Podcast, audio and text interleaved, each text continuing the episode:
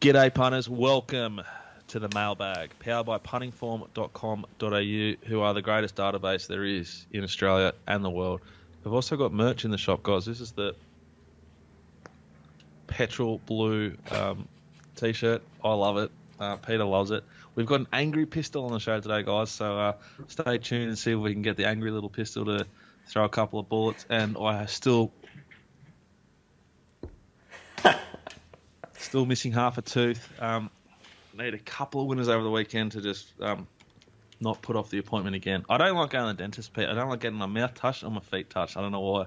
Opposite of you. Oh, but uh, dear. that's where we're at. Quick show, big show. Pete's found nothing for us over in Perth at this stage, but he will be providing race by race. Um, if you want to bet accountably, head to the mailbag.com.au. Proper betting, accountable betting with units.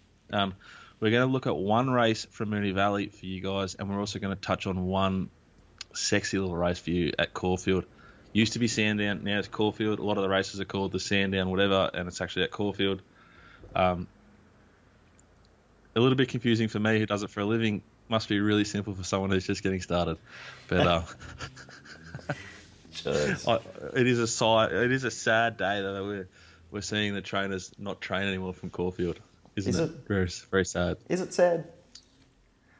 I think it's to the detriment of the game, but I don't really care. Okay.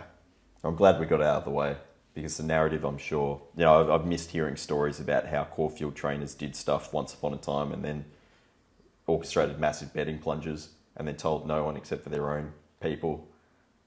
And we just have to sit there and listen to it as if it's like really interesting to us. Well, it's not. Move on. Go train somewhere else. Bring him back into the city. No one cares.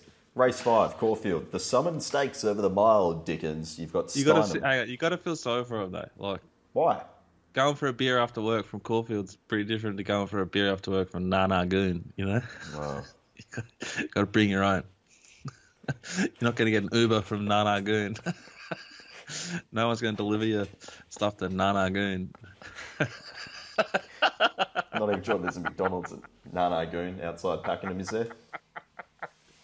The train doesn't even go that far. You have to catch the special train to get there. No, no, Goon, mate. Pakenham. All right. Pakenham. Pakenham. My mistake. Um, where are we starting, bruh? Bruh? Caulfield. Bruh? Race 5 Caulfield, bruh? yeah. Yeah, Yeah. bruh. Sweet. Steinem Uh, favourite, Just 350. up. Tricky Gal, 460. Quantum Mechanic, 550. Everything else in double figures, including Zing for Uncle Chris. Uh, Belle Placer, who was blessed and loves the wet and couldn't win, steamed, heavily backed, but it was McAvoy in town, even though it was Cranbourne, and didn't win at Cranbourne. I think it sort of gets stuck wide there from nine. Groover kind of love, don't know what they do. Zing, negative switch, don't know where they go from 10 either. I think Paul's Regret and Brazen Song take up the speed here. Uh, I think Quantum Mechanic gets a lovely, lovely run from Barrier 4. Perfect World could end up in the coffin again. Now, it didn't get out of the coffin last Friday night when we backed it. Um, not backing it here at this stage, but we did back it last start and it was coffin. So you know what might happen. Um, tricky girl, good and proper, stain them, and then agreeable, bring up the rear. Um, I really, really like the setup for number nine, Stainham. Jai, barrier five, Mark Oostis, fourth up, brings the grouse Colette form. It was as good as Colette at Caulfield that day, well, not almost as good. Um, not suited badly last up behind Colette. I think that's the best sort of, sort of mares Group One form in this in the country at the moment. Um, you can even tie Ice Bath into that. Um, there's correlations in the form if you dig deep on your puntingform.com.au. Pete up, but yeah, I want to have 200 bucks, number nine, Stainham, race five, Caulfield. I think it's a really, really good bet. I think with the rail out five or six metres, it's going to race pretty fairly there. Six metres, I think, I think that suits for fair racing. Sounds good. Okay, that's Caulfield. But you like one or two or one at Moonee Valley, race one? We like a couple. Which one do we want to do? Race one? Yeah, let's have a look at race one. Cox plate distance, Peter, of 2040. Oh, really? Yeah. Living Legends handicap. Goodness Three-year-old. gracious me. Uh, again, rails out six. Did I just make?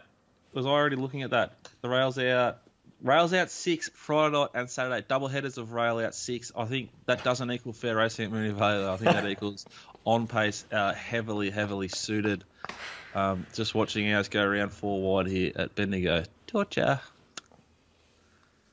Not a good place to be, four wide and last. Um, race one, Moonee Valley, small field. I think Volcanic Rock and the Amazonian are the sort of first two in run.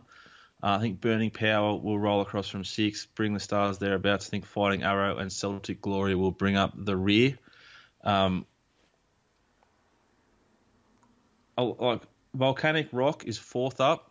Huge run for fourth there at Bendigo Torture. Um, Volcanic Rock fourth up.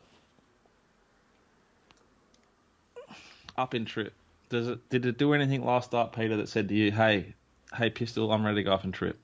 It didn't say anything to me that, that it did. So I'm I'm ignoring it. Okay, good. Um, we look at horse number two. Yeah, up in trip. Maybe it does want it. Was pretty good last start. Um, lightly raced, a little bit of a box ticker. Fifth up this prep now. Um, so on and so forth. What I'm getting to, Peter, is that number four, Fighting Arrow, despite being last, is a tiny field. It won't really matter. It could be midfield if it was a bigger field. Uh, I think it'd be three, three, four lengths off the lead. Uh, goes 1700 up to the 2000, goes up 300 meters in trip. The data, the, the section will say it wants to. It's going to be third up, stayer, third up, lightly raced, 12 days between runs. I think this is a bet. I think it's a really good bet. Um, I think we'd be getting a much shorter price if it was a sexier stable or rider. Yep. Um, I think the horse is ready to win. I think everything ticks a box. So we'll have 150 bucks on Moonee Valley Race One, number four, Fighting Arrow. Please, pistol. Very good. Two dollars ninety. Yep. Lock it and just head. before we go, a little bit of a bonus thing for Caulfield there on Saturday. Um, race one, I reckon Brereton Driss, which is the raced horse. Ollie rides one for the Snowdens, which trod really good, and Jai rides one for the Sheik, but Freedman trained, which trod very, very, very good. I think one of those two win. The market sort of already knows that, but I reckon Brereton Driss. If you like it, don't back it yet. Have a great weekend.